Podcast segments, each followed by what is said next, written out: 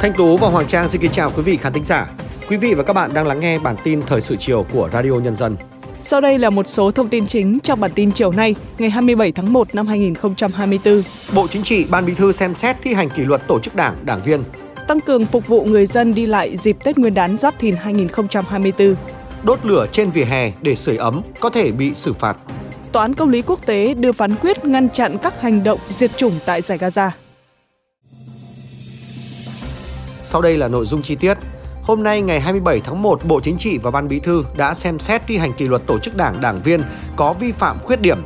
Sau khi xem xét đề nghị của Ủy ban Kiểm tra Trung ương, Bộ Chính trị Ban Bí thư nhận thấy đối với vi phạm của Ban Cán sự Đảng Bộ Công Thương và các cá nhân có liên quan, Ban Cán sự Đảng Bộ Công Thương nhiệm kỳ từ năm 2016 đến năm 2021 vi phạm nghiêm trọng nguyên tắc tập trung dân chủ, quy định của Đảng, pháp luật của nhà nước, quy chế làm việc, thiếu trách nhiệm, buông lỏng lãnh đạo chỉ đạo để xảy ra nhiều vi phạm khuyết điểm đã gây ra hậu quả nghiêm trọng, khó khắc phục. Nguy cơ thiệt hại rất lớn về tiền, tài sản nhà nước, của nhà đầu tư, người tiêu dùng, lãng phí nguồn lực xã hội. Để xảy ra các vụ án hình sự tại Bộ, nhiều cán bộ vi phạm pháp luật bị xử lý hình sự, kỷ luật đảng, hành chính, gây dư luận bức xúc trong cán bộ, đảng viên và nhân dân, ảnh hưởng xấu đến uy tín của tổ chức đảng và cơ quan quản lý nhà nước. Ban Cán sự Đảng Bộ Công Thương nhiệm kỳ 2021-2026 vi phạm nguyên tắc tập trung dân chủ, quy định của Đảng, pháp luật của nhà nước, không thực hiện chỉ đạo, quyết định của cấp có thẩm quyền, thiếu trách nhiệm, buông lỏng lãnh đạo, chỉ đạo để xảy ra nhiều vi phạm, khuyết điểm, ban hành và tổ chức thực hiện quy chế làm việc vi phạm quy định của Bộ Chính trị, ban hành nghị quyết của Ban Cán sự Đảng vi phạm quy chế làm việc, thực hiện không nghiêm túc ý kiến chỉ đạo của Bộ Chính trị và Thủ tướng Chính phủ để xảy ra vụ án hình sự tại Bộ, nhiều cán bộ, đảng viên vi phạm pháp luật, trong đó có thành viên Ban Cán sự Đảng, Thứ trưởng bị truy tố bắt tạm giam. Đối với vi phạm của một số tổ chức đảng, đảng viên tại Đảng bộ tỉnh Bắc Ninh, vi phạm của một số đảng viên tại Đảng bộ tỉnh Lâm Đồng, Đảng bộ tỉnh An Giang, Ban Thường vụ tỉnh ủy Bắc Ninh nhiệm kỳ từ năm 2010 đến năm 2015 đã vi phạm nguyên tắc tập trung dân chủ, quy chế làm việc. Ban Thường vụ tỉnh ủy Bắc Ninh nhiệm kỳ 2015-2020 buông lỏng lãnh đạo chỉ đạo, thiếu kiểm tra giám sát để Ban cán sự Đảng, Ủy ban nhân dân tỉnh và nhiều tổ chức cá nhân vi phạm quy định của Đảng, pháp luật của nhà nước trong việc tổ chức thực hiện các dự án gói thầu của công ty AIC gây hậu quả nghiêm trọng, gây thất thoát, nguy cơ thất thoát và lãng phí ngân sách nhà nước để nhiều lãnh đạo, nguyên lãnh đạo tỉnh, cán bộ, một số sở, ngành, đơn vị bị xử lý kỷ luật, xử lý hình sự. Bộ Chính trị quyết định thi hành kỷ luật cảnh cáo Ban Thường vụ tỉnh ủy Bắc Ninh nhiệm kỳ 2010-2015, 2015-2020, thi hành kỷ luật khiển trách các đồng chí Trịnh Đình Dũng, Mai Tiến Dũng và báo cáo đề nghị Ban chấp hành Trung ương Đảng thi hành kỷ luật khai trừ ra khỏi Đảng đối với các đồng chí Nguyễn Nhân Chiến, Trần Đức Quận, Ban Bí thư quyết định thi hành kỷ luật cảnh cáo Ban Cán sự Đảng Bộ Công Thương nhiệm kỳ 2016-2021 khiển trách Ban Cán sự Đảng Bộ Công Thương nhiệm kỳ 2021-2026, quyết định thi hành kỷ luật khai trừ ra khỏi Đảng đối với các đồng chí Đỗ Thắng Hải, Hoàng Quốc Vượng, Nguyễn Tử Quỳnh, Nguyễn Tiến Nhường, Nguyễn Hạnh Trung, Nguyễn Lương Thành, Nguyễn Thế Nghĩa, Trần Văn Hiệp, Nguyễn Thanh Bình, Trần Anh Thư. Chuyển qua các tin tức đáng chú ý khác, trong 3 tuần tháng 1 năm 2024, lãi suất tiền gửi cá nhân vẫn tiếp tục xu hướng giảm ở hầu hết các ngân hàng. Các ngân hàng liên tục giảm sâu lãi suất tiết kiệm, thậm chí có ngân hàng điều chỉnh giảm vài lần trong những ngày đầu tháng 1. Tính từ đầu tháng 1 đến nay thì có khoảng 30 ngân hàng thực hiện giảm lãi huy động về mức thấp kỷ lục. Agribank giảm lãi suất lần thứ hai trong vòng một tháng qua. Mức giảm mới vào khoảng 0,2% một năm, dao động trong khoảng 1,8 đến 5,3% một năm. Bên cạnh đó, hàng loạt các ngân hàng còn lại cũng giảm lãi suất từ 0,1% cho đến 0,56% một năm. Các kỳ hạn từ 1 cho đến 36 tháng tại quầy cũng như là online.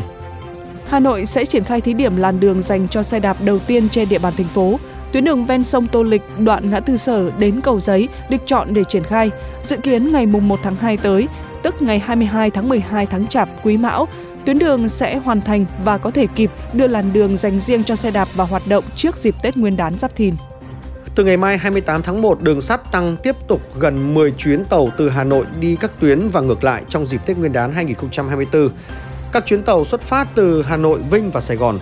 Ngành đường sắt cũng tiếp tục áp dụng nhiều chính sách ưu đãi để hỗ trợ hành khách đi tàu như là giảm giá cho các đối tượng chính sách xã hội, giảm 5% giá vé lượt về cho hành khách mua vé khứ hồi, Đặc biệt là sinh viên sẽ được giảm từ 10 cho đến 20% giá vé tùy theo ngày đi tàu.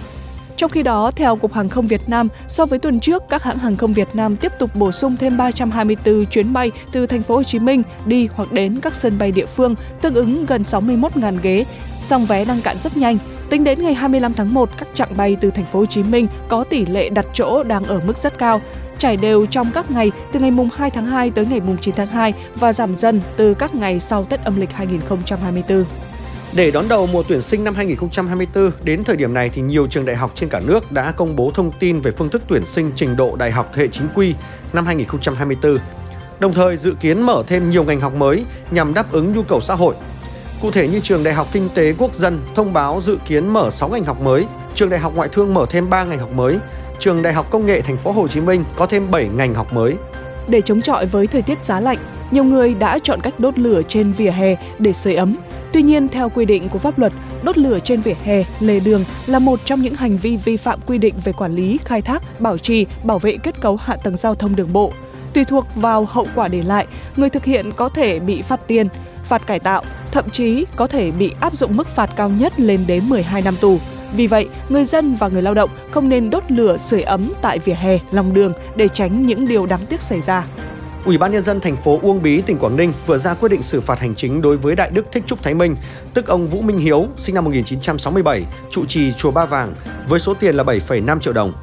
Vị sư trụ trì chùa Ba Vàng đã thực hiện hành vi vi phạm hành chính không thông báo cho cơ quan nhà nước có thẩm quyền về tổ chức triển lãm.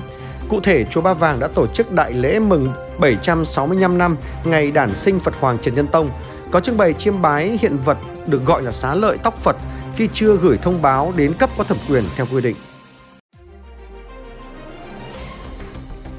Tiếp tục chương trình với phần tin quốc tế, Tòa án Công lý Quốc tế hôm 26 tháng 1 đã yêu cầu Israel phải thực hiện mọi biện pháp trong khả năng của mình để ngăn chặn các hành động diệt chủng tại giải Gaza. Cụ thể, phán quyết yêu cầu Israel bảo đảm không vi phạm các nghĩa vụ trong Công ước Liên Hợp Quốc về ngăn ngừa và trừng trị tội ác diệt chủng liên quan đến người Palestine tại giải Gaza. Phán quyết cũng kêu gọi Israel khẩn trương có những bước đi nhằm cải thiện tình hình nhân đạo tại giải đất ven biển này. Sau phán quyết trên, Israel khẳng định nước này cam kết tuân thủ luật pháp quốc tế, đồng thời sẽ tiếp tục tạo điều kiện thuận lợi cho hoạt động cứu trợ nhân đạo. Tuy nhiên, Thủ tướng Israel Benjamin Netanyahu nhấn mạnh, Israel có quyền tự vệ trước những hành động của lực lượng Hamas và các cuộc tấn công của Israel ở giải Gaza chỉ là chống lại lực lượng Hamas, không nhằm vào thường dân Palestine. Ngày 26 tháng 1, Bồi thẩm đoàn Liên bang Mỹ đã yêu cầu ông Donald Trump bồi thường 83,3 triệu đô la Mỹ cho nhà văn E. Jane Caron. Trước đó, bà E. Jane Caron đã cáo buộc cựu Tổng thống Donald Trump hủy hoại danh tiếng của bà như một nhà báo đáng tin cậy bằng cách phủ nhận việc ông cưỡng hiếp bà gần 30 năm trước. Ông Donald Trump phải đối mặt với 91 tội danh trong 4 cáo trạng hình sự, trong đó có hai vụ cáo buộc ông cố gắng lật ngược trái phép thất bại trong cuộc bầu cử Tổng thống Mỹ vào năm 2020 của mình. Ông đã không nhận tội trong tất cả các vụ án và tự miêu tả mình là nạn nhân của những lời dối trá có động cơ chính trị và một hệ thống tư pháp mất kiểm soát. Cựu giám đốc thanh tra y tế Nga cho biết dù các chủng virus COVID-19 mới có thể chưa xuất hiện, nhưng nó không còn khả năng gây đại dịch đáng kể nữa. Tuyên bố trên được đưa ra sau khi cơ quan giám sát quyền lợi người tiêu dùng và sức khỏe Nga vào đầu tháng 1 năm 2024 tuyên bố rằng đỉnh điểm về số ca nhiễm COVID-19 đã qua ở Nga và các chiến dịch tiêm chủng hàng loạt mới không còn cần thiết nữa. Tuy nhiên cần lưu ý rằng người dân vẫn nên cảnh giác vì số ca nhiễm virus SARS-CoV-2 vẫn gia tăng theo mùa. Tiếp theo chương trình, mời quý thính giả đến với những thông tin văn hóa giải trí cuối tuần. Là một nghệ sĩ Thái Lan được đào tạo chuyên nghiệp về K-pop dưới sự chỉ đạo của YJ Entertainment, Lisa đã tạo được ảnh hưởng đáng kể đến lịch sử âm nhạc Hàn Quốc. Đĩa đơn ăn khách Money của cô đã đạt được một cột mốc mới khi trở thành ca khúc K-pop đầu tiên của một nghệ sĩ solo đạt 1 tỷ lượt phát trực tuyến trên Spotify. Thành tích trên là rất đáng chú ý vì nó đã đạt được kết quả này mà không cần hợp tác hoặc phối lại kể từ khi phát hành. Và giờ đây, Money đã đạt được một cột mốc khác trên Spotify khi vượt qua 1,1 tỷ lượt phát trực tuyến. Đây là bài hát solo đầu tiên của một nghệ sĩ K-pop đạt được con số này và cũng là bài hát được phát trực tuyến nhiều nhất của một nữ ca sĩ K-pop trên nền tảng này. Viện Hàn Lâm chính thức công bố danh sách đề cử Oscar 2024, ghi nhận hàng loạt cái tên lớn thống trị. Oppenheimer dẫn đầu khi có 13 đề cử, theo sau là Putin với 11 đề cử. Tác phẩm của đạo diễn Christopher Nolan xuất hiện ở nhiều hạng mục như là phim hay nhất, đạo diễn, kịch bản chuyển thể nam chính, nam phụ, nữ phụ xuất sắc. Ở hạng mục kỹ xảo hình ảnh, Godzilla Minus One đã làm nên lịch sử cho người Nhật khi mang về một đề cử. Đây là phim đầu tiên của Nhật Bản đạt thành tích này, nhất là khi kinh phí chỉ có 10 triệu đô la Mỹ. Trong khi đó, hạng mục phim hoạt hình hay nhất sẽ là cuộc đua giữa Spider-Man Across the Spider-Verse, The Boy and the Heron. Nhiều người đang kỳ vọng Hayao Miyazaki sẽ nhận được giải Oscar năm nay.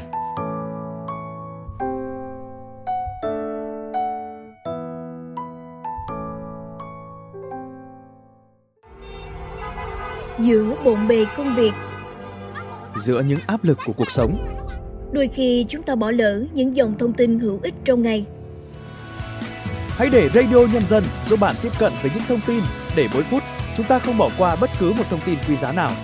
Bật Radio Nhân dân vào mỗi buổi sáng và chiều trên các nền tảng số hiện đại nhất để cập nhật những tin tức chính xác và hữu ích. Radio, Radio Nhân, dân,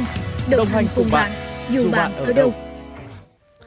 Thưa quý vị và các bạn, cách đây 51 năm, Hiệp định về chấm dứt chiến tranh, lập lại hòa bình ở Việt Nam đã được ký kết tại Paris ngày 27 tháng 1 năm 1973 giữa bốn bên Việt Nam Dân Chủ Cộng Hòa, Mỹ, Cộng hòa miền Nam Việt Nam và Việt Nam Cộng Hòa. Đây được xem là thắng lợi có ý nghĩa chiến lược, dẫn đến đại thắng mùa xuân năm 1975, thống nhất đất nước. Câu chuyện của những người trong cuộc luôn được coi là những tư liệu lịch sử sinh động nhất, chân thật nhất.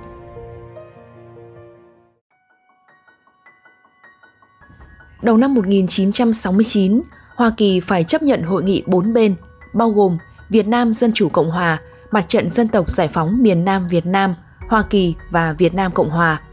Ngày 18 tháng 1 năm 1969, tại phòng họp của Trung tâm Hội nghị Quốc tế ở thủ đô Paris, Pháp, Phiên họp đầu tiên của Hội nghị Paris về Việt Nam được tổ chức để bàn việc chuẩn bị cho phiên họp toàn thể lần thứ nhất.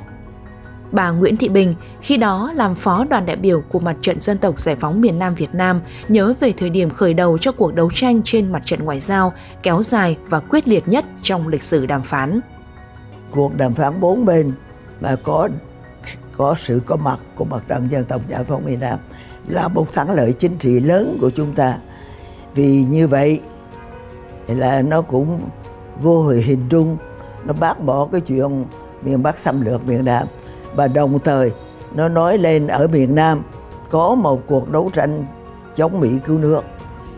Không ai có thể kìm nén sự xúc động khi chứng kiến giờ phút ký hiệp định Paris. Có được thành công ấy, những con người đã từng tham gia hội nghị Paris như cố vấn Lê Đức Thọ, Bộ trưởng Xuân Thủy hay bà Nguyễn Thị Bình, trưởng đoàn chính phủ cách mạng lâm thời Cộng hòa miền Nam Việt Nam, Phó Chủ tịch nước Cộng hòa xã hội chủ nghĩa Việt Nam từ năm 1992 đến 2002 đã trải qua những cuộc đấu trí một mất, một còn. Đàm phán kéo dài 5 năm, một cuộc đàm phán là phải nói là dài nhất trong lịch sử đàm phán. À, thế trong quá trình đó thì phải nói là có nhiều khó khăn có lúc là phải nói là cái hội nghị nó như là bế tắc dẫm chân tại chỗ. Là vì thực chất á, là cái cuộc đàm phán đó nó phản ánh cái tương quan lực lượng ở trên chiến trường. Hiệp định Paris là thắng lợi to lớn về chính trị và ngoại giao của nhân dân Việt Nam, là bước ngoặt lịch sử của cuộc kháng chiến chống Mỹ cứu nước, dẫn đến cuộc đấu tranh giải phóng miền Nam thống nhất đất nước – việc ký kết Hiệp định Paris là thắng lợi của cuộc đấu tranh về quân sự, chính trị, ngoại giao của nhân dân Việt Nam, đồng thời là thắng lợi của phong trào nhân dân thế giới ủng hộ nhân dân Việt Nam.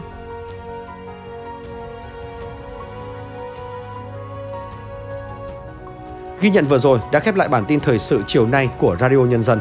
Xin kính chào tạm biệt và hẹn gặp lại quý thính giả trong các bản tin tiếp theo.